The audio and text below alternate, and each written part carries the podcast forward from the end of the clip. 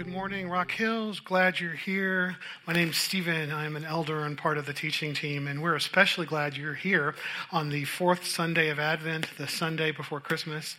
I gotta admit, when Adam said, Will you preach the Sunday before Christmas? I'm like, that's like headliner times. I was so excited, and the power immediately went to my head. So I'm going to give two shameless plugs because who knows when I'll get this chance again. But I really do encourage you to come tomorrow at 5 for our Christmas Eve service. It's a really great time. Uh, it's a great thing to bring in any visitors you have from out of town. Uh, we'll just be celebrating the coming of Christ together, having cookies. If you want to bring cookies, that's great. If you don't, just come anyway. But I kind of feel like it's awesome because we get you home in time for dinner. But uh, what day in the year is a better day to have cookies before dinner? And that is Christmas Eve. So please come and join us. And the other is I want to say one more time, Heather mentioned it already, but if you're an adult, you are invited to our house one week from today for German Fire Punch. Um, it's a tradition my wife and I have been doing for about 15 years. It's really fun. We do actually set red wine on fire. And in 15 years, I've only gotten fire on a guest one time. So that's actually true. You're, the odds of survival are greatly in your favor. So I encourage you to come. Um, and uh, we have non alcoholic. If, if, you don't want to partake in alcohol, that's completely great. The only thing we ask is please no kids because kids fire alcohol, not a good triangle. Um, leads to problems. But you are invited if you are here.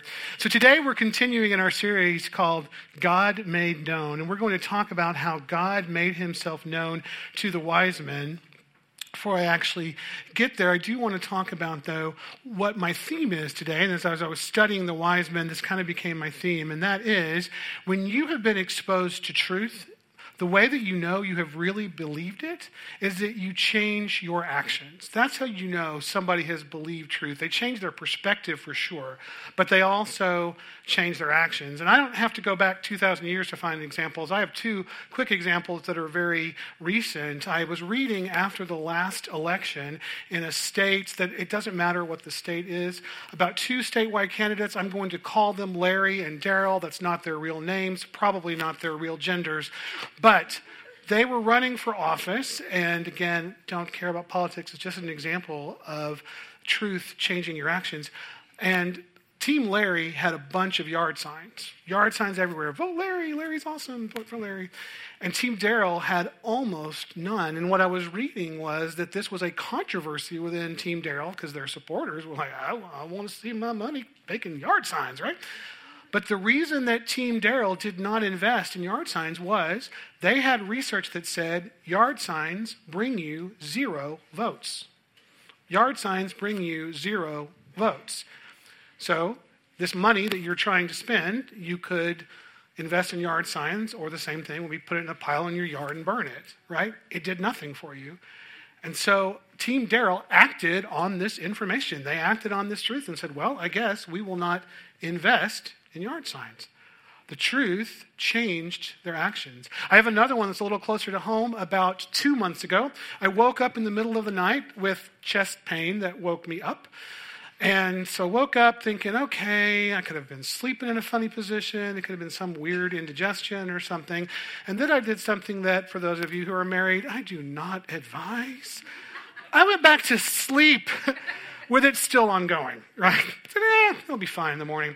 That wasn't so wise. And the way I know that wasn't wise is because I called my doctor the next morning and I said, so you want to, would you like to see me? I had some chest pain, and through his nurse, he said, No, I want you to go to the emergency room because at your age and knowing all your history and all this, this is not normal, and any amount of chest pain is something that should be checked out. And they actually said, not urgent care an emergency room because there are they have equipment that can get the results really fast and see because it could be something really problematic going on. Now, thankfully, everything well, thankfully, a I woke up to find that out, but thankfully.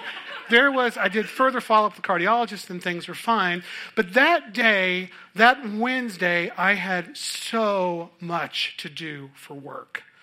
I, I mean, I had been planning to spend 6 a.m. to probably midnight working on stuff that was due. And this truth that, well, you may not be around to see the results of that, changed my perspective, but it changed my action because I spent three and a half hours in Prestige ER on 1604. it changed my actions, right? Being exposed to truth that you really believe changes your actions. And we're going to talk a little bit this morning about how the wise men were someone that were exposed to truth and changed their actions. Now, when we talk about the wise men, I was thinking about, well, what do we really know about the wise men? And there are some of us in this room that would use a Bible, but probably some of us are just exposed to what we see kind of culturally. And I thought, you know, there are three main sources that we have culturally for information about the wise men. They would be Christmas pageants, nativity sets on people's houses or lawns, and the song We Three Kings of Orient Are. So I was thinking, well, what do we think we know because of this? So here we have a picture of there's a the guy, the guy, the purple guy looks a little bit trepidatious there. But we see that they we dress them sort of wealthy, right? They look wealthier certainly than the people that are going to be wearing bathrobes, right, and something on their head. These are some wise men. I had another picture of the wise men that had another thing. They're bearing gifts, they're bringing gifts. That's something we certainly think we know. And I just had to put this next picture up because I love this robe. That is a pretty funky wise men's robe. The good thing it does is for the church budget, you can save that and use it for Joseph also. you can put that in the closet. I thought that was the, the, coolest, probably least realistic robe. And then, of course, the thing that we believe that we know from nativity sets, which is the next picture, is that those wise men arrive at the birth, right? They're always portrayed as being there at the manger, right? That's something we see went off. So let's summarize. I'm a business guy, so I summarize in PowerPoint. Here we go. What have we learned?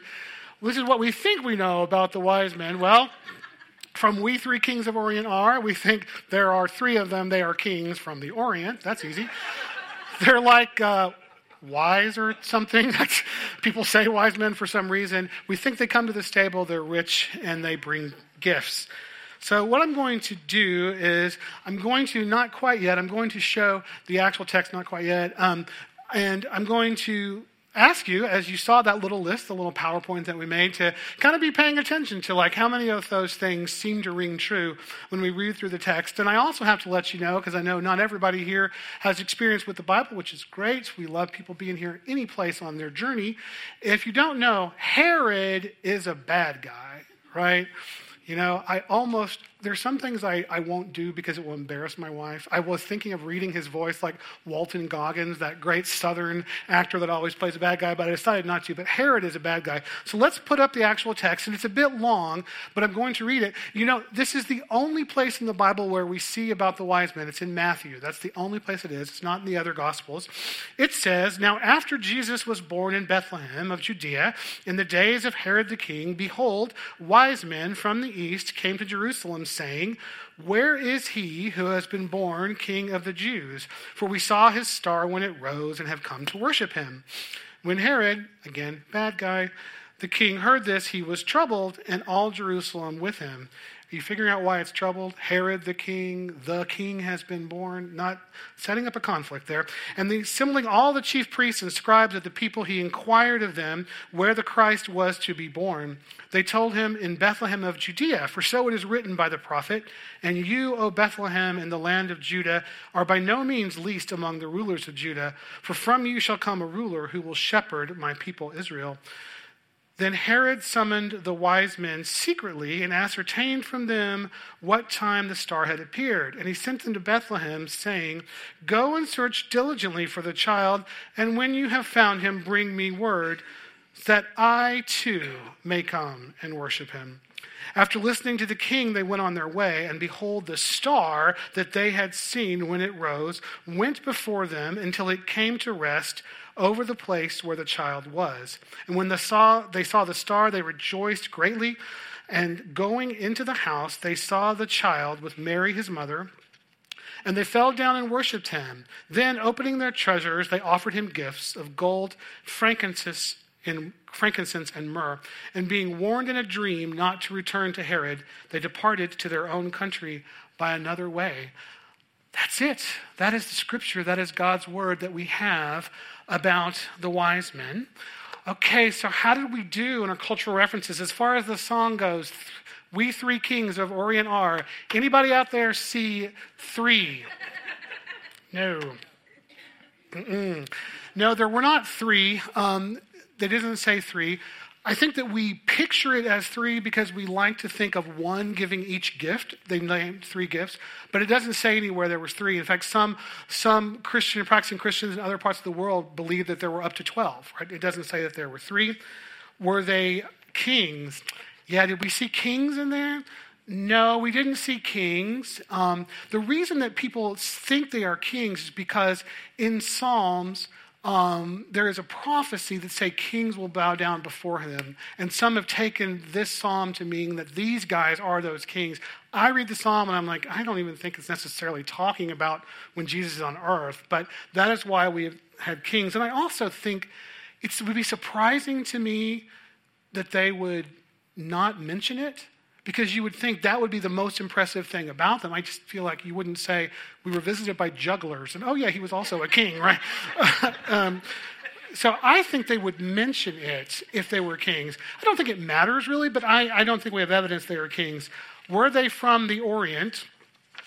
Um, were they from the Orient? Well, yes, because the word Orient just means east. Oriental just means eastern, like Occidental means western. Were they from the east? Yes. So we are at we are at one out of three. So I put two little reds and a check mark. Being a really good student, I always like to be graded. All right. So were they wise? Now this is an interesting thing. Were they wise? And the reason they are described, I think we can take that slide off. The reason that we are just they are described as wise men is because this comes from the Greek word magios, how they are described, magios. And it is a word that is often translated as magician, sometimes as sorcerer. What is probably true, because I did some reading, and like the priests in the East, they were astrologers. It is probably more true that they were astrologers or astronomers, people that study the stars to predict the future. This term, magician, that was used, wise man, magician, was really not a positive term other places in the Bible. In Acts, they mention two of these guys in Acts 8, they mention a guy called Simon Magus, and that meant magician. And he was a person who was converted from his practice of magos into Christianity, and it's presented as a negative thing. And in Acts chapter 13, there is a guy called Elymas the magician, and this is seen as a very negative thing because he was dabbling with dark spirits and things that were part of it. So this wise man is not necessarily scientists. It's more they are wise in that they can see things or were thought to be able to see things. They likely in their own country had a very high position, like you see in Daniel, for example, Daniel 2, these wise men. Because if you're a king and there's somebody in your kingdom that can tell you the future, you want that guy on the payroll, right? You don't want that guy working for somebody else. So it was very likely they had a high position uh, and were either wealthy themselves or had access to wealth of some kind because those gifts, gold and frankincense or myrrh, were very expensive. So coming with those gifts showed that they had access to wealth. And what was true about wise men in the day, as I said, they had a really nice gig, right? They had really sweet gig. They were respected. They were in the king's employ. Why would they leave that sweet gig to come to Jerusalem carrying money on the road in those times? Why would they do that? Well, it's because they had seen a star. Believe it or not, this is the only place I believe that the star of Bethlehem is mentioned, is in conjunction, connection with the wise men. They had seen a star and they knew what it meant because part of what they did, they were astrologers, right?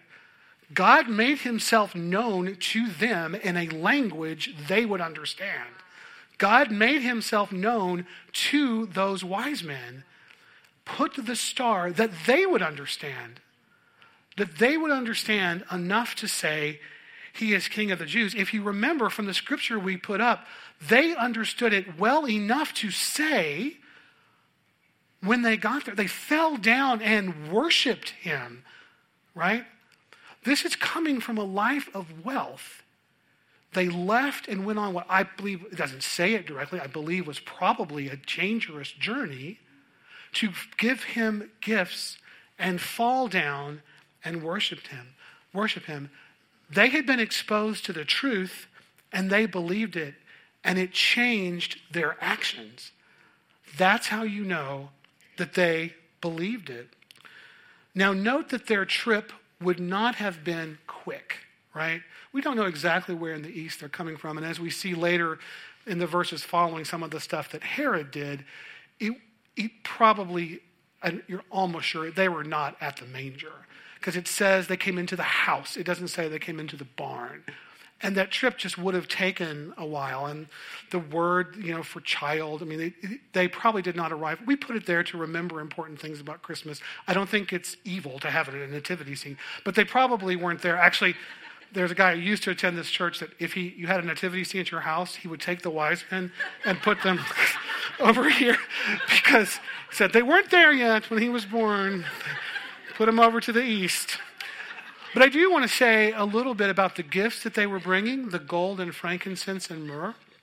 It was super interesting in my reading about this because gold and frankincense, I think everyone would have understood at the time, gold was a gift you would give a king. Know, they said he is king of the Jews. Frankincense was like incense, something you would burn to honor God.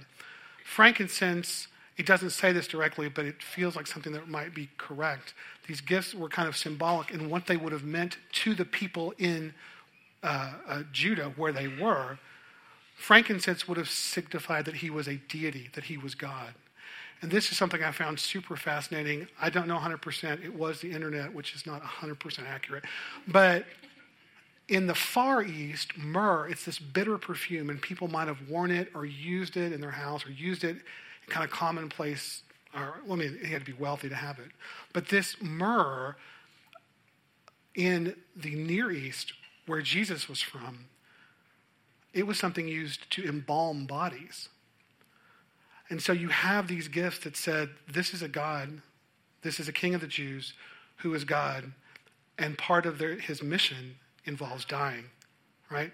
This is the kind of significance, I believe, of gold and frankincense and myrrh. And the other thing that's interesting is um, God's provision, um, because they end up going to Egypt. God tells them to go to Egypt for a reason that we'll see in a minute. God tells them to go to Egypt, and these gifts could have provided funding for poor people to make it all the way to Egypt. So, interesting God's provision. So, how are we doing now? Let's see how we did overall in the quiz. I think I, I couldn't find a nice little emoticon for question mark. So, so uh, not the stable either, but they were rich. They did bring gifts, and then wise is kind of half half. So the wise men were not the only people that we see change in action when they're exposed to the truth of Jesus. But I say exposed, this is like my, my line of work. It sounds like a disease. It's not when they are when they are when they see the truth of Jesus. I want to talk a little bit about Zacchaeus, who was a tax collector, and I like to remind people we like to joke about the IRS, and the IRS is bad. Tax collectors at the time were people who were paid by Rome, the oppressors of Israel, to collect taxes from their fellow countrymen for Rome. And the way they made their money was by cheating people and charging more taxes than they were entitled to. They were despised, right? They were the lowest of the low. They were traitors to their people. They were in league with the oppressors. And Zacchaeus was a tax collector so hated would he have been that no one would eat with him because we don't eat with sinners. We don't eat with people that betray their people. So let's look at how Zacchaeus, believing the truth of Jesus' forgiveness, it changed his actions. So this is Luke 19. It says, He, Jesus, entered Jericho and was passing through. And behold, there was a man named Zacchaeus. He was a chief tax collector and was rich and was seeking to see who Jesus was, but on account of the crowd, he could not because he was small in stature. So he ran on ahead and climbed up into a sycamore tree to see him, for he was about to pass that way. And when Jesus came to the place, he looked up and said to him, Zacchaeus, hurry and come down, for I must stay at your house today. So he hurried and came down and received him joyfully. And when they saw it, this is the people, they all grumbled. He has gone in to be the guest of a man who is a sinner. Can you imagine the life of Zacchaeus if this is what happens? Never accepted, never loved. And Zacchaeus stood and said to the Lord, Behold, Lord, the half of my goods I give to the poor, and if I have defrauded anyone of anything, I restore it fourfold. And Jesus said to him, Today salvation has come to this house, since he also is the son of Abraham. For the Son of Man came to seek and to save the lost. Zacchaeus resolved to right the wrongs he had committed based on the truth that he knew of Jesus. That Jesus loved him and accepted him despite the very wrong things that he had done. Believing in truth changes your action. And you know, it doesn't always change your action for the good because you believe in truth. I'm not going to put it. I'm not going to put these verses up. Um, but the remainder of the story of the wise men is that Herod was furious that they didn't come back. He was furious at having been tricked, and he was worried that this prophesied king might end his reign. And so he sent the might of his authority of his soldiers into um, Bethlehem region and eliminated all the boys age two or under. Terrible, terrible, terrible thing he did, but he believed the truth and it changed his actions. That's how you know when you have believed the truth, is that it changes your actions. Now, there's another kind of option that I think we have with the truth, and that is we can simply ignore it, right? We can ignore the truth. Would have been so easy for me to say, ER, who's going to do that, right? Sure, it was just lying in the wrong position. But there could have been something serious underlying, and I could have paid a big consequence for ignoring that truth, right? I'd like to put a, an example of a guy called a rich young ruler. This is from Mark chapter 10. Rich, let's look at the example of the rich young ruler. This is, and when he, Jesus, was setting out on his journey, a man ran up and knelt before him and asked him, Good teacher, what must I do to inherit eternal life? And Jesus said to him, Why do you call me good? No one except God alone is good. Jesus said, You know the commandments do not murder, do not commit adultery, do not steal, do not bear false witness, do not defraud, honor your father and mother. And the young ruler said to him, Teacher, all of these I have kept from my youth. And Jesus, looking at him, loved him and said to him, You lack one thing. Go sell all that you have and give to the poor, and you will have treasure in heaven. And come, follow me. Disheartened by the saying, he went away sorrowful, for he had great possessions. Now, I do not think of this as a prohibition against wealth. I think what is being said here is that if there is something between that stands between you and your faith in God, that is something you have to get rid of.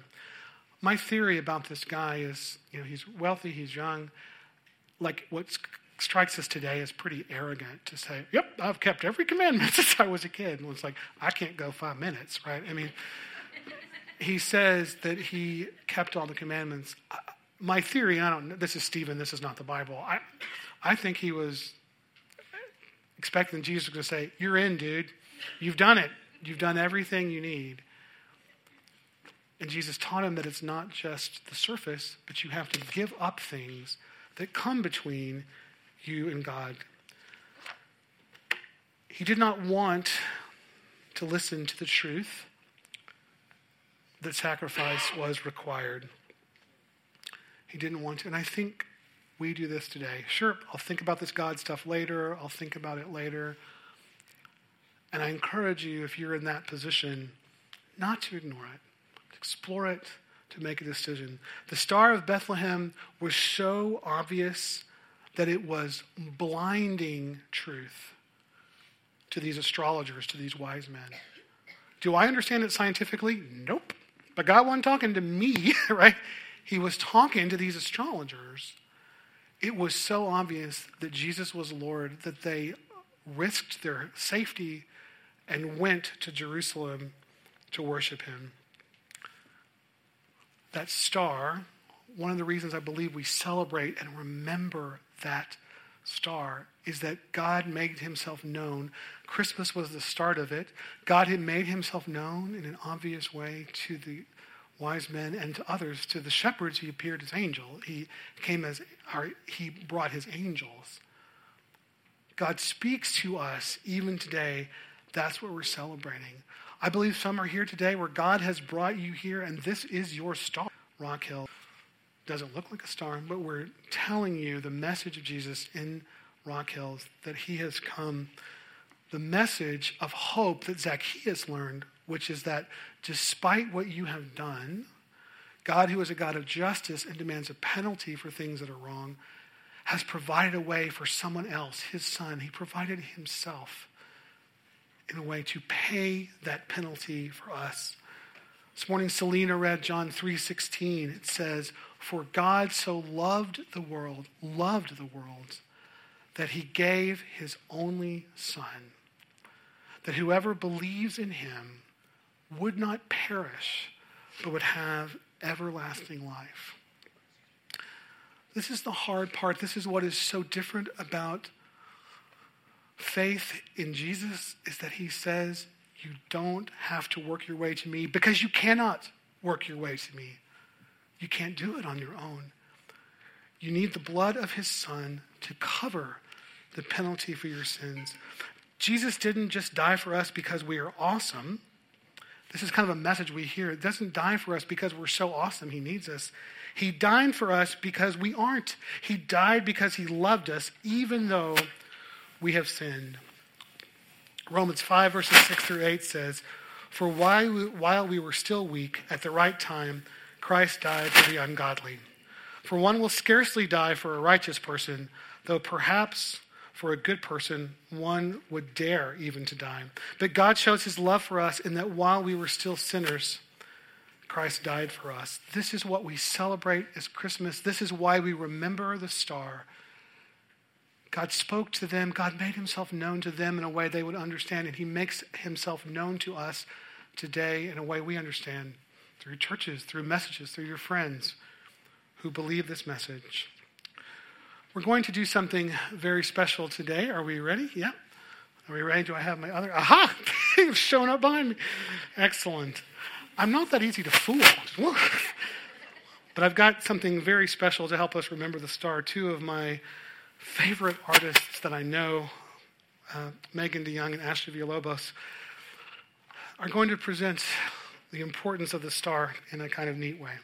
Enjoy this.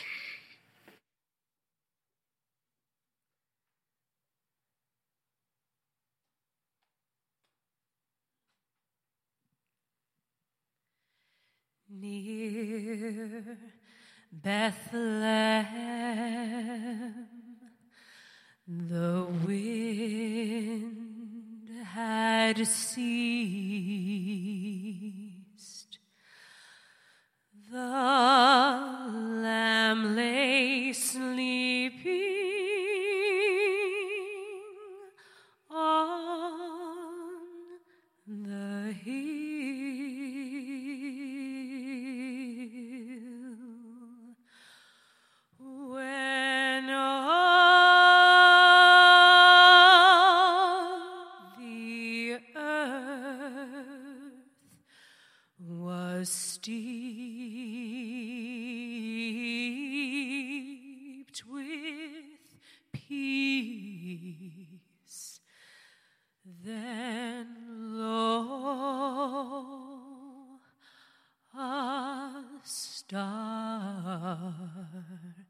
sleeping. light.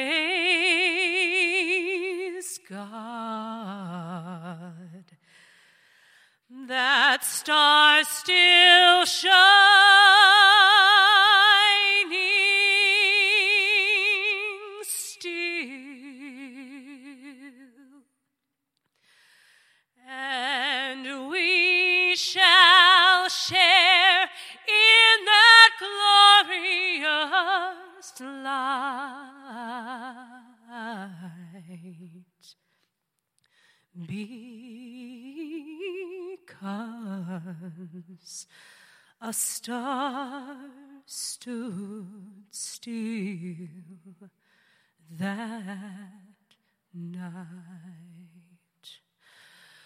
A star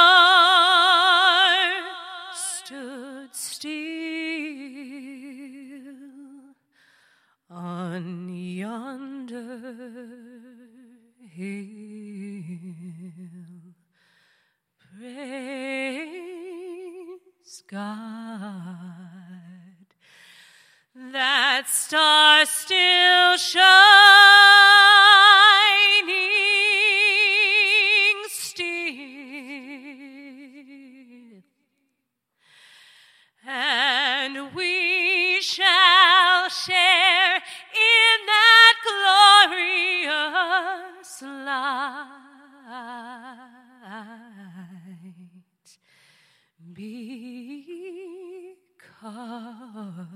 because a star stood still that night.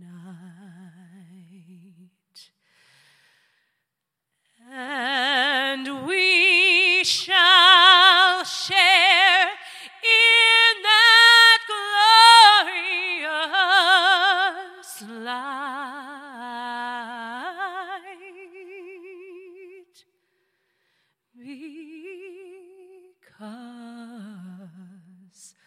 a star stood still that night.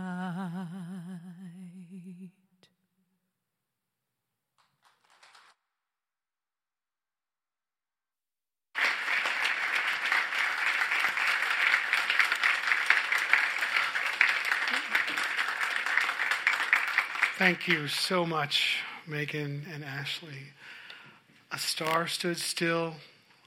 God made himself known. And even today in this Christmas season, he makes himself known to us beyond the wonderful time that we have with family, the sharing, the traditions. God wants to be known to you today. Perhaps this service is your star. If you have never thought about placing your faith in Jesus, I encourage you to talk to me after the service, talk to Pastor Adam. We're happy to speak with you about how God has made himself known. And God has said, There's nothing you can do to earn your way to me. He has said, The only way to me is through his son, Jesus, who died and paid the penalty. He started with a star and ended with the most beautiful sacrifice and demonstration of God's love that was imaginable. Let's pray. Father, we just thank you that you have sent your son Jesus to be our Savior, to pay the penalty for our sins. I pray if there's anyone here who has never placed their faith in you and is interested in wanting to do that, that they will not ignore that truth, but seek out help, seek out people who can help them take that first step in their faith journey. Thank you for the joy that is Christmas that we share together. In Jesus' name I pray. Amen.